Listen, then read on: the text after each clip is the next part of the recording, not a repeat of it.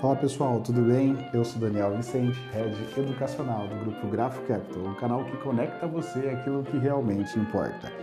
Vamos ao resumo semanal Grafo Capital.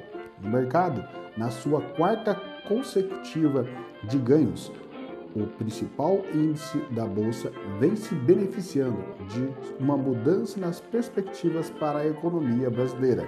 O Ibovespa fechou a semana em alta de 2,10 aos 110.744 pontos. Na política, o mercado segue levemente otimista quanto ao noticiário político. Isso por conta da aprovação da urgência da votação do arcabouço, com 367 votos. A votação foi vista como uma demonstração de força do governo no assunto.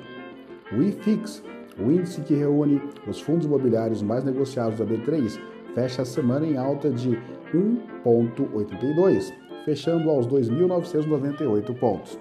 O S&P, o índice americano, fecha a semana com alta de 1,58 aos 4.191 pontos, na mesma sequência dos últimos cinco pregões.